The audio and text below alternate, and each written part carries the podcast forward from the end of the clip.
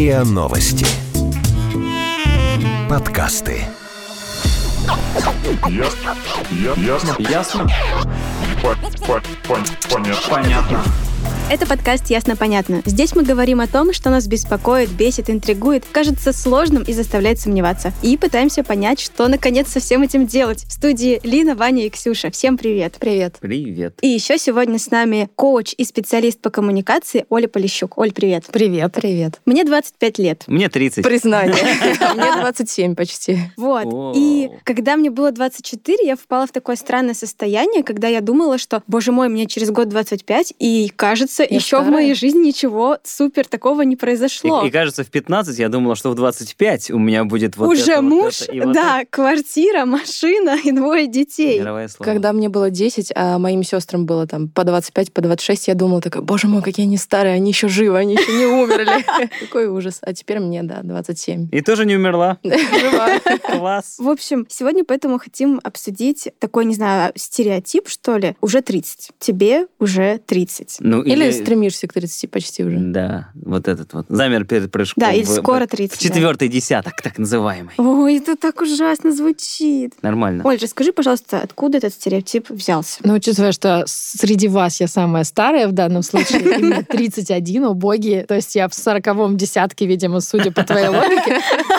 А, наверное, перед ответом на любой вопрос хочется сказать, наверное, что это не очевидно про уже 30 для очень многих людей. Ну, потому что если тебе перед прыжком а, да, если тебе около прыжка или чуть больше за прыжок, ну, то есть давайте говорить про рамку 25-35, скорее всего, то, что мы сегодня будем говорить, понятно этой категории. Ну, это моя гипотеза. Дальше, ну, подтвержденная определенным количеством хейта и разных, в общем, уже споров и дискуссий. Потому что кажется, что за этот десяток лет, когда мы становились, как ты рассказывала, старше и одновременно достигали и одновременно карьеру строили или там семьи или что-то такое, вообще-то очень сильно поменялся мир. Поэтому, извините, придется погрузить нас немножко контекстом вообще, что мы пережили за 10 лет. Ну, допустим, простите, появился iPhone, и вроде бы мы стали работать to go, все стало гораздо, ну, то есть на ходу, и все стало гораздо менее э, границами огорожено, да, то есть э, я не про русские заборы, они вечны, а скорее про разные, в общем, границы работы, границы возможностей и так далее. Второй момент, который случился, это, конечно, ну, в некотором смысле увеличение качества жизни. И, допустим, наши сейчас, там, 30, отличаются от 30 э, нашей бабушки, которая пережила, допустим, или пост-войну, или войну. И понятно, что в 40 выглядеть могла и чувствовать себя гораздо старше. И, собственно, даже 30 нашей мамы, наверняка у многих мамы разные, но как бы отличались от того, что есть там. Не знаю, я помню свою маму в 30, мне было 10 лет, поэтому в каком-то смысле, да, мне было 10 лет, а у меня нет детей. А это как бы важный такой элемент. То есть, короче, поменялся сильно контекст, информационная революция, увеличение качества жизни, появление вообще в целом разных знаний о том, как люди живут, ну, потому что это тоже важно, там, о том, что есть разнообразие, о том, что есть там модели жизни семейной, рабочей, которые не завязаны тоже какими-то конкретными традиционными моделями, оно сильно повлияло на то, как мы себя чувствуем. Поэтому уже 30 есть в нашем голове, потому что когда мы были маленькие, нас кто-то растил. И есть такая большая вероятность, что эти люди, в общем, повлияли на то,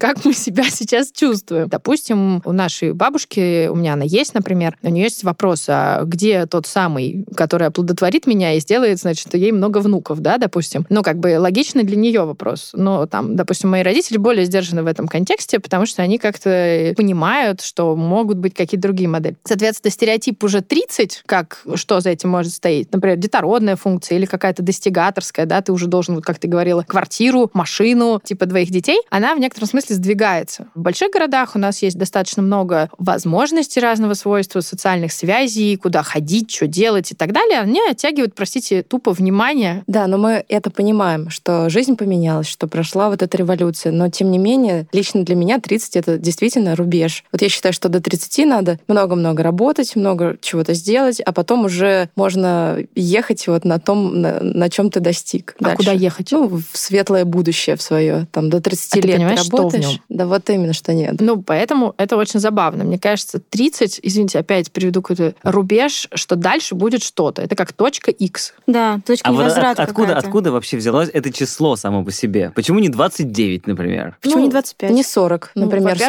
во-первых, магическое Мне кажется, число. что давайте не забывать, что культурные стереотипы формируются не десяток лет, а несколько сот лет. И, в принципе, 30 лет — это действительно магическая дата, и во многих книгах, и во многих произведениях, и в целом, с точки зрения увядания организма, долгое время считалось, что это действительно тот момент, когда там уже зубы еще не вываливаются, но уже не растут, волосы уже начинают выпадать, но еще целые, и так далее, и тому подобное. И детородная способность, как мы знаем, никуда не уменьшается, но в целом долгое время считалось иначе. 30 лет, если мы посмотрим, это был рубеж между двумя кризисами, хорошо изученными, которые в мировой практике считаются классическими. Первый — это, собственно, кризис четверти века, который индексировали не так давно, там лет 20 назад. Он очень европеизирован американский, потому что люди долго учатся, потом они выходят и учатся хорошо, качественно, не работая, допустим, в этот момент, выходят, охреневают с того, как выглядит на самом деле рынок, понимают, что, ну, что-то как-то не, там, все не так работает, как они думали, и, допустим, впадают то, что психологи там или люди, которые изучают вот такие житейские стрессы, называют первый как бы шок, ну, там, депрессия может быть, но в целом это скорее разочарование в первых убеждениях. И дальше начинается какой-то откат. Дальше происходит 30 лет, вроде как бы выставился, ну, первый вот этот шок преодолен,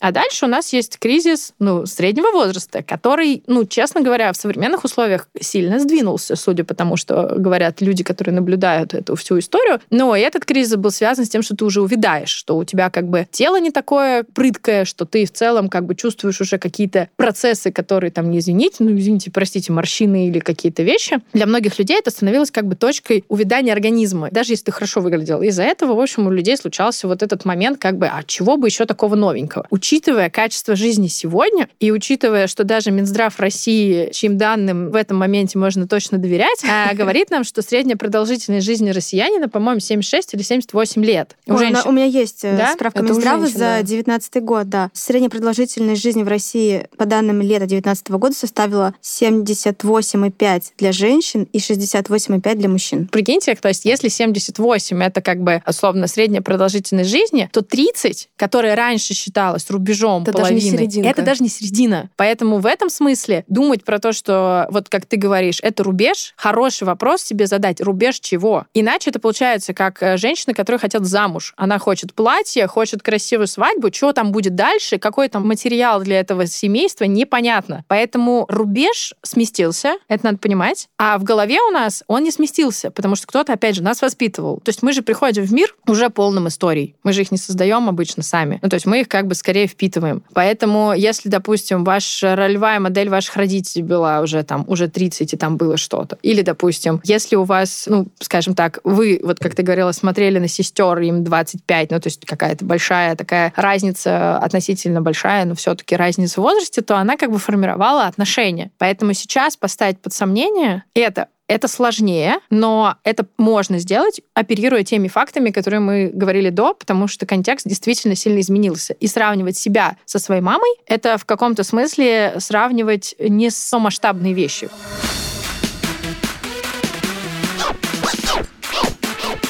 Ясно? Понятно.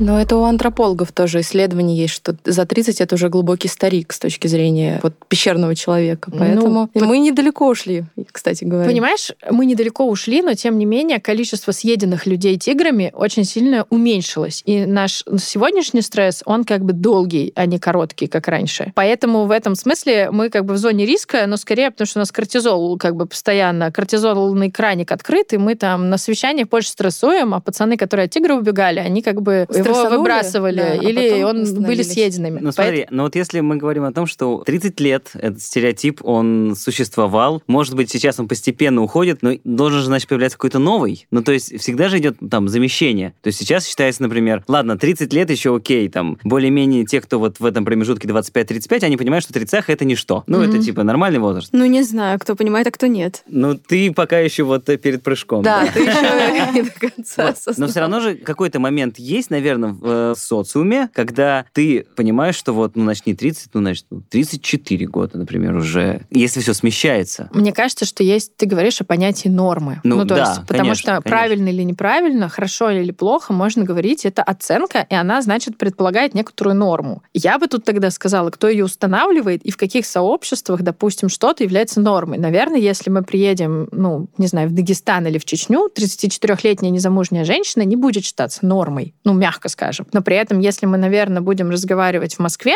в центре города и не в Северном Дегунино, то в целом, скорее всего, 34-летняя женщина без детей, имеющая, допустим, машину, квартиру, но все еще недостаточно самореализованная, вполне себе будет считаться нормой. Поэтому я бы сказала так. Мы берем конкретное сообщество сегодня и смотрим, что является нормой для этого сообщества. Сегодня, в принципе, есть достаточно много статей, они обычно выходят не у нас, а в каком-то там кварце или, ну, в общем, Хаффингтон посте, в котором появляются новые исследования о том, что люди, которые строят, допустим, карьеру до 30 лет и в целом не заботятся о том, чтобы там, допустим, обзавестись семьей, они априори счастливы, потому что они не переживают от этого первого кризиса разочарования в самореализации в как бы людях. Опять же, это свежее исследование, я бы не стала им доверять как стопроцентным, но мне кажется, само факт существования этих исследований подтверждает, что людям надо что-то для себя нормой делать. Мгм. И это как бы такое Ну, это, это принятие. как классическая история, что нас же пичкают даже банальными какими-то вот социальными историями, что там нужно успеть сделать. Там тысячи вещей, которые нам надо успеть сделать до 30. И даже если это максимально тупые вещи, слово там до 30, Да, оно, культивируется. оно все равно проскальзывает. И ты себе в голове делаешь зарубку какую-то, что до 30 это какой-то, значит, Ну, да, норма или чего-то. самые успешные, самые успешные люди до 30 лет, например, вот эти все Да, и рейтинги. мне кажется, что на самом деле следующим трендом, учитывая качество жизни, скорее всего, будут люди как бы 45-50 лет. Объясню почему. Потому что, во-первых, этот тренд уже можно проследить в том, что эйджизм, ну, как бы становится вполне себе трендом. Это можно проследить в бьюти-сегменте, в фэшн-сегменте,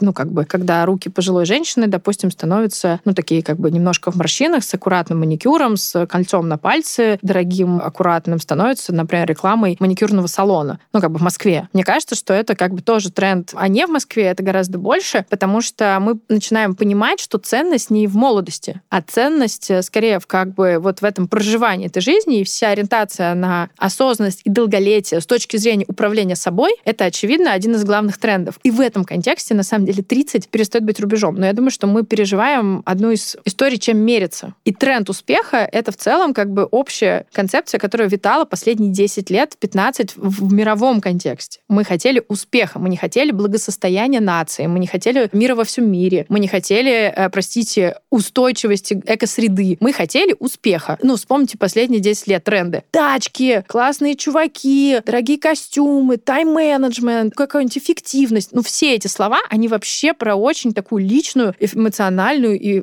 репутационную вот эту вот имиджевую эффективность. Сегодня даже там в социальных сетях, в определенных сообществах мы видим шейминг за стаканчики с кофе с пластиковой штукой. Да. Вы вообще о чем? Ну, то есть это на самом деле для кого-то может ну, быть смешным, но мы, очевидно, переживаем историю, что больше про себя, только про себя в этом мире быть не получится. Поэтому в этом смысле возраст, он становится каким-то не индикатором твоего успеха, он становится еще одним индикатором, скорее, показателей качества жизни. Соответственно, логично, что как бы следующим рубежом культурным, скорее всего, будет там условно 40-45 плюс, потому что это поколение, оно работоспособным будет еще 20-25 лет в его соку. Ну, то есть, как бы оно не уйдет на пенсию в 50. К сожалению, в России сегодня третий возраст начинается там с 50, с 55 лет. А это страшно, потому что качество тела, качество ума наших родителей, оно, очевидно, гораздо выше, чем людей, переживших Вторую мировую войну. Ты начала говорить про отношение к этому возрасту. У меня как раз есть комментарий моей подруги. Ей 30 лет. Она не замужем, у нее нет детей. Давайте послушаем.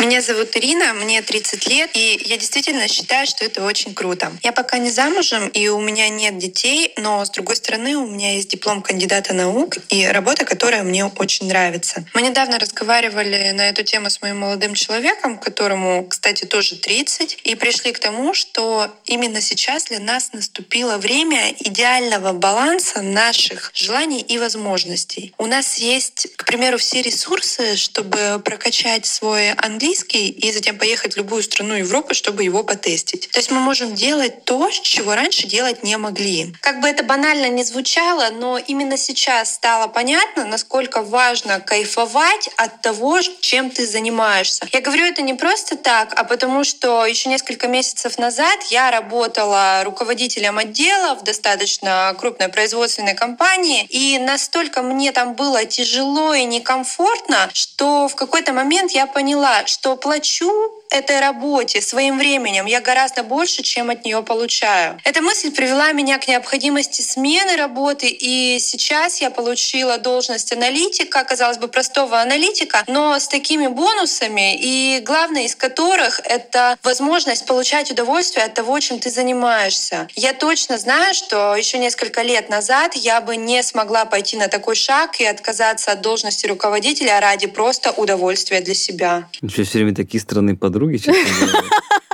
Ну, классная история. Я просто очень восхищаюсь ей. Я каждый раз на нее смотрю, она супер выглядит. Не знаю, такая энергичная, и мне кажется, В ее-то 30 надо дометить, да? Да, да, да. Йо-йо, аналитика, чё? Дискотека. Да.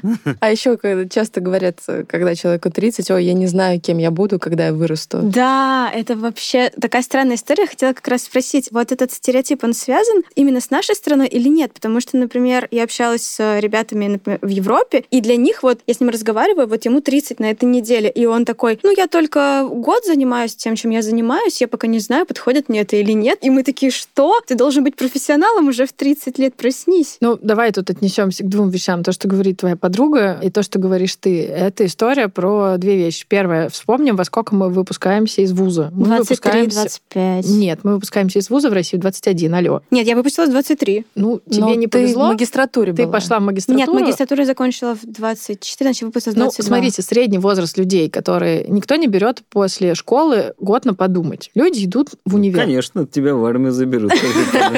Да, ну то есть все вообще, ну, А если не дев- поступил, ты А если отстой. не поступил, ты отстой, потому что образование это важно. И это у нас что? Привет, шлейфок 90-х, когда как бы все твои родители пережили супер кризис, будучи 30-летними людьми, которые тоже офигеть как как бы переобулись за год. Ну, то есть вся их система координат, извините, которую взращивала другая система, немножко должна была минимум пошатнуться. И вот эти люди тебя растят. Тебе, допустим, там сколько? 10-15 лет. И вот тебе там с 10 лет говорят, что нужно пойти на экономические, ну, помните тренды? Да, Вот, да, да. э. Экономический журфак, международные связи, Не, менеджмент. не, журфака не было в этом списке. Не надо. Ну, во-первых, я на тебя на 6 лет постарше. Поэтому журфак был в этом списке. Более того, там был пиар в этом списке, не поверишь. И еще дипломатия там была в этом списке. Странные специальности. Да, и как бы эти все специальности, это на самом деле, если посмотреть, честно говоря, ответ Чемберлену на тему того, что мой ребенок должен быть успешным. Поэтому, как бы, ты выпустился, и тебе 21. Потому что если ты пришел э, после школы, тебе 16 или 17 лет, плюс 5 лет, тогда учились 5 лет, сейчас, может быть, учатся 6, это все равно 22, а не 23 и 25. Соответственно, за это время ты что успеваешь делать? Ты успеваешь еще поработать. И это как бы важный момент. Потому что Россия — это, простите за тавтологию, но страна возможностей. Несмотря на огромное количество ограничений, связанных с много чем, здесь возможно построить карьеру за 6 лет, и никого не смущает, что человек, который два года назад был специалистом, становится младшим специалистом с уходом руководителя на другую позицию, в другую компанию. Никому не хочется как бы искать нового человека. Такие ситуации сплошь и рядом становится руководителем. И поэтому к 30 годам, то бишь даже 27-28, вообще-то ты сделал тот план, который тебе мама намечала до 45. Ты берешь там, допустим, от 3 до 5 лет на продвижение до старшего какого-нибудь специалиста или руководителя отдела или там хеда чего-нибудь, если мы не говорим про предпринимательский сет. И дальше ты еще берешь два года на то, чтобы устать на этой предприним... ну, как бы на этой руководящей позиции. Потому что что? Потому что, опять же, этот сет надо постоянно что-то делать. И в этот момент, как бы, конечно, ты устал. Ты к 28 годам башмак, который истоптали, сам себя истоптал. А еще твоя подруга говорит про одну важную штуку. Это вопрос смысла. Потому что, когда ты понимаешь, что ты не понимаешь, зачем ты это делаешь, потому что в целом базовые потребности закрыты, а смысла нового в этом не появилось, и это людей на самом деле толкает в другую изменение своей деятельности. Реальность. И то, что можно сегодня подумать о том, что ступеньки могут быть нелинейными, и что за следующей ступенькой нету ступеньки, а есть как бы уход влево или вправо на, не знаю, балкон или какой-нибудь плацдарм, вот эта новая мысль, она на самом деле очень многих людей и сдерживает, и волнует. Поэтому мне кажется, что вот это уже 30, она многим не дает вот эту ступеньку для себя просто оставить и сказать, слушайте, кажется, я могу влево.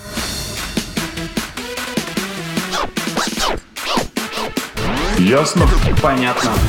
В этом же, мне кажется, есть основная проблема, когда ты там в школе, ты такой, тебя оставят перед выбором, что надо куда-то поступать, и ты не знаешь, куда, mm-hmm. там за тебя решают. В университете ты, наверное, должен тоже что-то решить, но тоже не можешь в конце концов понять, ну, там, выучился и ладно, на автомате. И тебе остается этот короткий промежуток времени, когда ты должен понять, кем же теоретически ты можешь в этой жизни быть. Но потом, когда ты более-менее что-то попробовал и до сих пор не понимаешь, и когда у тебя приходит вот это вот, вот та самая тридцатка, которая якобы такая магическая, да. у тебя начинается вот это вот, э, ну, внутри... Уже поздно внутренний, это называется. Внутреннее, да, вот это вот внутренний страх того, что, блин, мне уже так дофига, я занимаюсь тем, что, наверное, я, может быть, нравится, а может быть и нет, а может это просто привычка уже этим заниматься. Угу. Ты вдруг ни с того ни с сего понимаешь, что, наверное, прикольно было бы попробовать себя барменом. Ну, к примеру, просто. И после этого, естественно, ты, ну, ты думаешь, 30-летний бармен, ну что это такое? Я что родителям скажу, там, не знаю. Ну, есть, я слышу кажется, тебя, и таких вот... людей много. Вопрос в другом. Давайте посмотрим, опять же, вот прям берем все, что ты говоришь, плюсуем, и дальше смотрим на уровень масштаба контекста мирового. Смотрите, 10 профессий, самых высокооплачиваемых, самых нужных на данный момент, 5 лет назад не существовало вообще. Мы не могли представить, что нам нужен будет водитель дронов. Ну, простите, это звучало бы как просто... а, здесь же нельзя ругаться. Ну, в общем, вот, вот те сны самые. И как бы в этот момент ты понимаешь, что, в принципе, переобуваться, скорее всего, придется каждые 5-7 лет. Поэтому чем раньше ты начнешь переобуваться, тем раньше у тебя появится, ну, как бы, извините, навык и, важно, психологическая устойчивость, эмоциональная устойчивость к тому, что это нормально. Потому что то, что сделала с нами наша школа, она сделала много полезного. Мы там научились тому-то, тому-то, тому-то, были дисциплинированы еще что-то, но она была в системе, где нужно было знать правильный ответ. А сегодня любая система знаний не предполагает правильного ответа, потому что все знания, простите, в том, что лежит передо мной, а это телефон, и в Гугле или в Яндексе, как где угодно. И знания обесценены. Поэтому, когда ты такой офигенный, складываешь все свои 30-летние опыты в коробочку и говоришь, вот так вот будет следующие 10 лет, есть плохая новость, не будет. Потому что даже если ты юрист, у которого там, не знаю, должно быть супер спецобразование, и без этого образования ты не можешь как бы работать, то есть большая вероятность, что если ты не специалист по разводам, и если ты как бы не специалист по купле-продаже земли, то есть большая вероятность, что через какое-то время тебе нужно будет искать специфическую нишу. Допустим, пять лет назад одни из самых популярных юристов в Москве были по медиа-сделкам. Потому что их было пять человек, они получали тонны бабок просто потому, что не было людей, которые в этом разбирались. И это очень важный, ну, как бы момент думать про себя не в контексте сегодня, потому что это раньше, вот буквально 10 лет назад, 5 лет назад, ты мог думать про себя в контексте здесь и сейчас. Я понимаю, как сделать. И я вот наработаю этот потенциал, и он на меня будет работать следующие 20 лет. Все так больше не работает. Тебе приходится себя, ну, как бы переизобретать заново. Вообще, кстати, есть версия, что мы, как 25-35, это последнее такое счастливое поколение людей на Земле. Вот все, что, ну, как бы... Ну, все, кто за нами идут? Все, кто за нами идут, у них степень неизвестности еще выше, потому что они даже в универе, в школе не понимают, чему учиться. Я бы сказала так, переизобретать себя, пытаться не смотреть на возраст, потому что на самом деле, скорее всего, рынок труда тоже сильно поменяется. Ну, то есть iPhone поменял рынок труда сильнее, чем все реформы любых государств. Поэтому любая хрень, допустим, сейчас идет коронавирус. Мы не ожидали такой штуки, но, скорее всего, эта штука поменяет вообще устройство работы, потому что если люди за три недели поймут, что можно работать в облаке, то у половины организаций отпадет вообще желание, честно говоря, возвращаться в систему офиса. Не получится ли так, что мы будем 80-летними стариками с Альцгеймером и с неврозами там через 50 лет? По-моему, ну, вообще к этому идет, мне кажется, нет? Конечно. Поэтому все говорят, говорят, ребята, качайте то, что можно, накачать свою нейронку. Мозг. Поэтому медитация, поэтому устойчивость к стрессу. Управление стрессом — это ключевой навык, который необходимо качать. Я бы гораздо больше внимания сейчас этому отдавала, потому что эволюционно информационный взрыв случился. Ну, то есть это как случился мусор. Вот его сейчас такое количество, что мы его не можем переработать даже следующие, там, сколько, 500 лет. И в этом смысле у нас есть изменения сейчас. А наш мозг, он эволюционно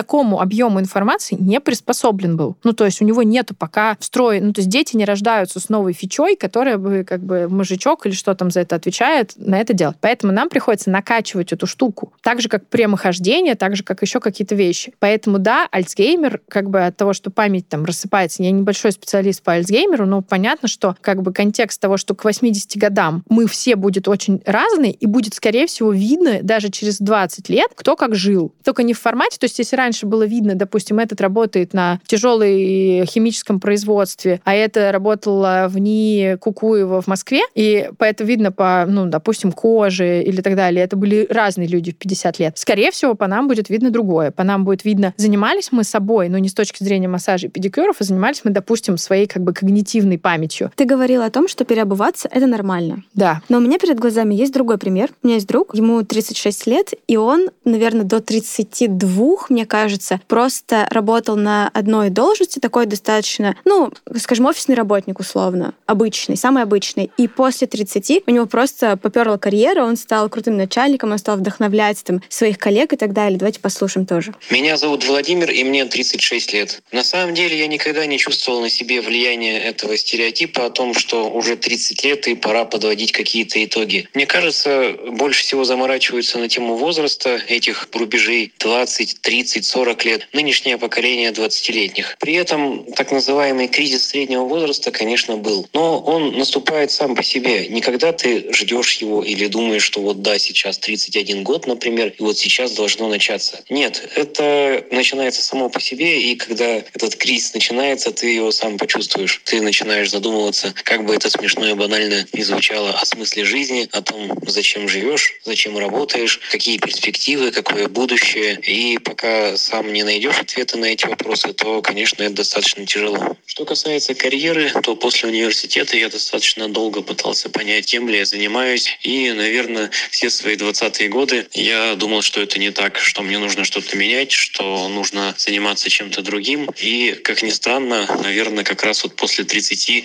я окончательно убедился, что да, это то самое направление, что я занимаюсь тем делом, которое я могу назвать своим. Ну и, собственно, когда ты понимаешь, что это действительно твое, ты занимаешься этим с большей отдачей. Наш звукорежиссер, кстати, согласен с комментарием.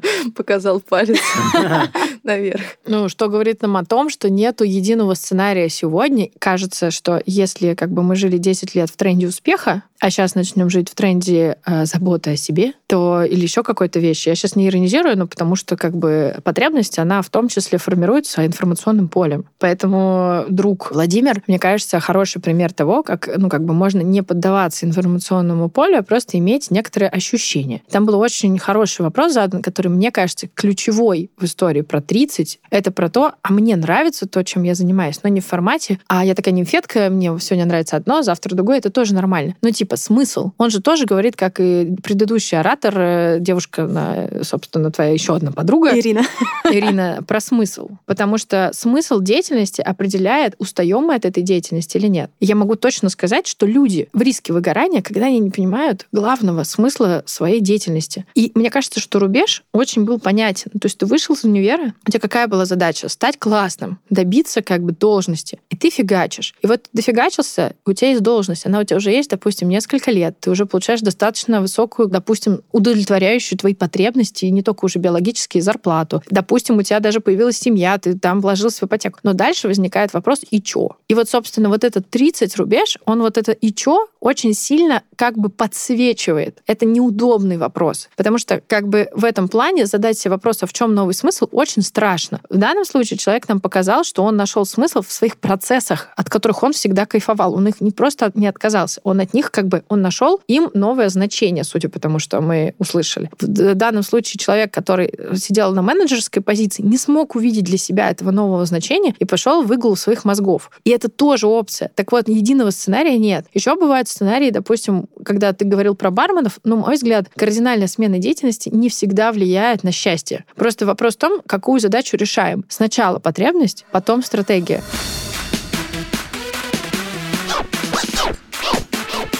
Ясно? Понятно.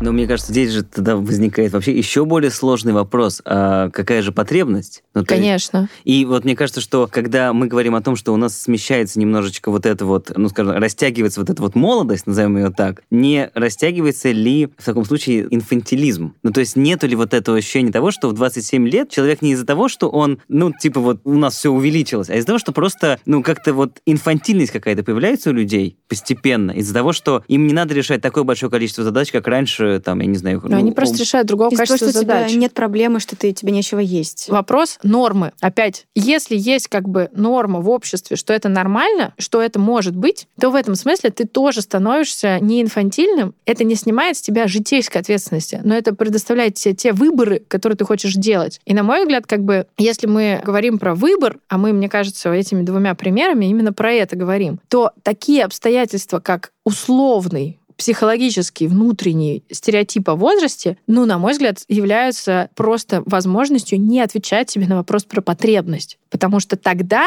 это сложнее. Потому что ты правильно замечаешь, как определить потребность. Так вот, для этого нужно себя хорошо чувствовать, ну, в смысле, внутри, пытаться себя почувствовать. И одновременно задать те вопросы нужные, которые есть. Если вы давно не чувствуете смысла в своей работе, допустим, вы не... Может быть, вы не на той позиции, может быть, вы не в том месте, может быть, вы уже 10, там, ну, не знаю, 10 месяцев делаете одинаковую, очень там высокопоставленную работу, и вам мешает вопрос статуса. Но, наверное, тогда есть смысл оценить, сколько денег вам нужно на старт, в чем вы сейчас видите свои интересы и смысл, и как-то поисследовать, не бросая ничего, этот вопрос. Но я думаю, что, конечно, для нас травма очень большая, историческая, 90-е, и все-таки мы дети 90-х, мы подростки 90-х, и в этом смысле для нас это все воочию было уже понятно. То есть и это, я думаю, тоже сильно накладывает отпечаток на то, насколько мы, ну, как бы вольны в отдыхе, вольны в каких-то вещах, что нельзя останавливаться, что есть эти ступеньки. И нам очень сложно, мне кажется, сейчас принять идею, что успех не является, ну, как бы счастьем. Потому что ми- он мерилом счастья. не является мерилом счастья. Но если посмотреть, как бы, ну, условно, разные там сообщества, но людей, которые мерятся своим именно, не знаю, 20 миллионами подписчиков или 20 миллионами заработанных денег, они все меньше кажутся доверительными. Ну, то есть это фигуры, которые постепенно начинают терять, ну, как бы свой кредит доверия. И это говорит о том, что на самом деле вот эта вот история про индексы счастья, составляющую про счастье, она выходит на первый план. Потому что люди ищут смысла. Когда так много всего вокруг, ты будешь его искать. Ты никуда с этого не уйдешь. Смотри, мы начали говорить про работу. Когда мне было 20 лет, я искала работу, для меня это было супер сложно, потому что когда тебе 20 лет ты ищешь работу, ты как бы никому не нужен. Теперь, когда условно мне нужно искать работу, и мне 25-30, ну, это, мягко говоря, опять сложно, потому что есть вот те самые 20-летние, поколение на 5 лет младше меня, и они кажутся Когда ты гораздо последний более... раз искал работу? Последний раз искала работу 7 месяцев назад. И как?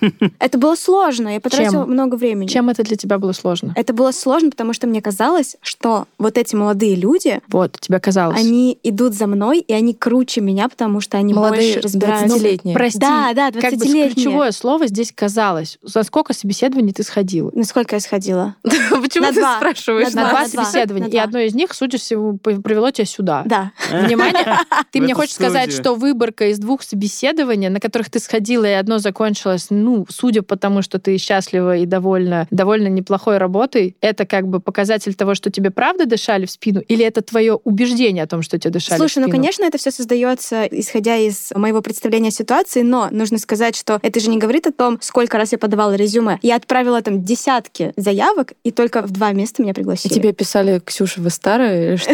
Вам уже 25? И мне кажется, это ключевая вещь. Мы просто вы живем сегодня в конкурентном рынке. Это нормально, что ты можешь искать и отправлять тысячи заявок. Если вы будете искать работу в Штатах или в Европе, люди, которые переезжают, они могут тебе рассказать, насколько это интересный, сложный процесс, когда люди от- отправляют на LinkedIn там по тысяче заявок и добиваются 5-7, допустим, первых собеседований. А после них еще идет 7. В России другой рынок рабочих мест. И мне кажется, что думать про то, что тебе дышит спину 20-летний, не нужно. Нужно думать, как быть актуальным. Хочешь быть актуальным — будь. Если ты не умеешь монтировать ролики, скачай иншот и смонтируй себе ролик. Если ты не знаешь, как делать подкасты, возьми, купи петличку за 2000 рублей и напиши хотя бы первую, типа, дорожку. Если ты не знаешь, как быть аналитиком, и ты не знаешь, что это такое, пойди почитай статью в Гугле. Я сталкиваюсь с огромным инфантилизмом по поводу того, что люди придумывают придумывают себе вещи из-за своего возраста, чтобы не делать исследования элементарного. Они говорят, это невозможно. Это страх. Я не согласна с историей про 20-летних, потому что у 20-летних свои фишки. И меня, простите, конечно, я работаю с несколькими там людьми, которым 23. Мне кажется, что у них другие стереотипы, но они тоже существуют. То есть у нас нету роскоши, допустим, вот этого, то, что называется в Америке gap year, да, когда ты выходишь со школы, и ты такой, я пойду по путешествию, подумаю, и ты можешь скопить на это ну, путешествие. Есть академ в универе для этого.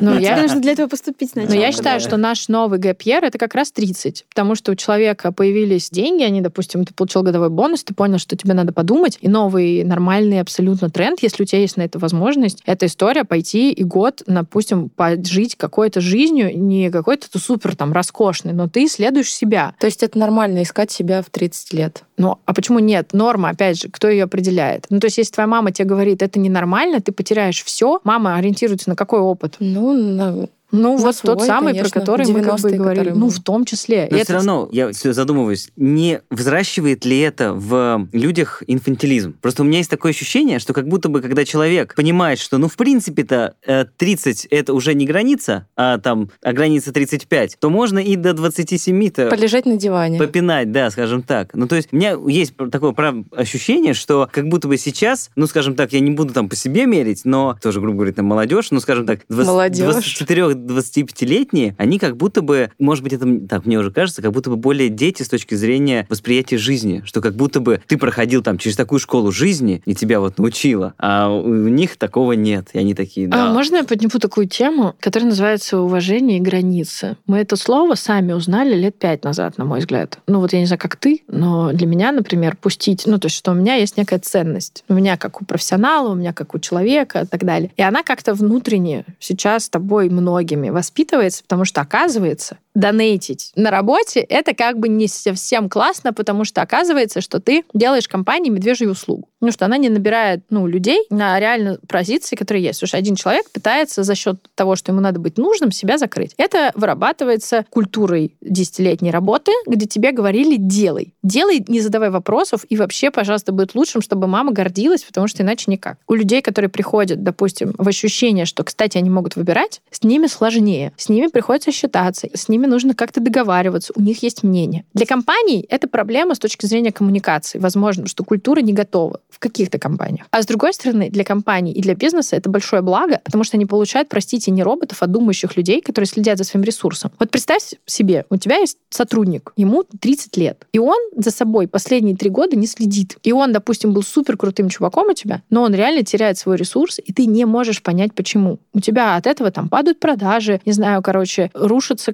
команды, люди какие-то более сильные уходят, потому что они не могут с ним работать, что он срывается. И это большая, на мой взгляд, проблема, потому что в этот момент этот человек находится, в, ну, как бы в иллюзии, что без него не вертится. Для компании это какое-то время, ну, то есть он, компания все равно как бы в каком-то момент сделает для себя выбор. Ей нужен здоровый сотрудник или ей нужен, ну, условно, три сотрудника на его место, может быть, за меньшие деньги, но тем не менее, которые могут как бы адекватно реагировать на ситуацию. И это про ответственность за себя. Поэтому, возможно, когда ты находишься в понимании про свой ресурс, про свои желания и так далее, ты более сложный собеседник, тебя не так понятно, но ты, с другой стороны, возможно, более долгосрочный собеседник. И это на мой взгляд, не инфантилизм. На мой взгляд, это понимание своих каких-то границ и не с тому, что тебя или себя можно использовать. Потому что люди в итоге заканчивают жертвами. Они приходят и говорят, компания какашка. Меня использовали. Я, кстати, очень классный и замечательный. Только я не знаю, как собой управлять. Ну что, занимайтесь тем, что вам нравится. Качайте свои нейроны, устойчивость к стрессу, занимайтесь медитацией. У нас в гостях была Оля Полищук, коуч и специалист по коммуникации. Спасибо, что пришла. Спасибо, Спасибо Оль, да.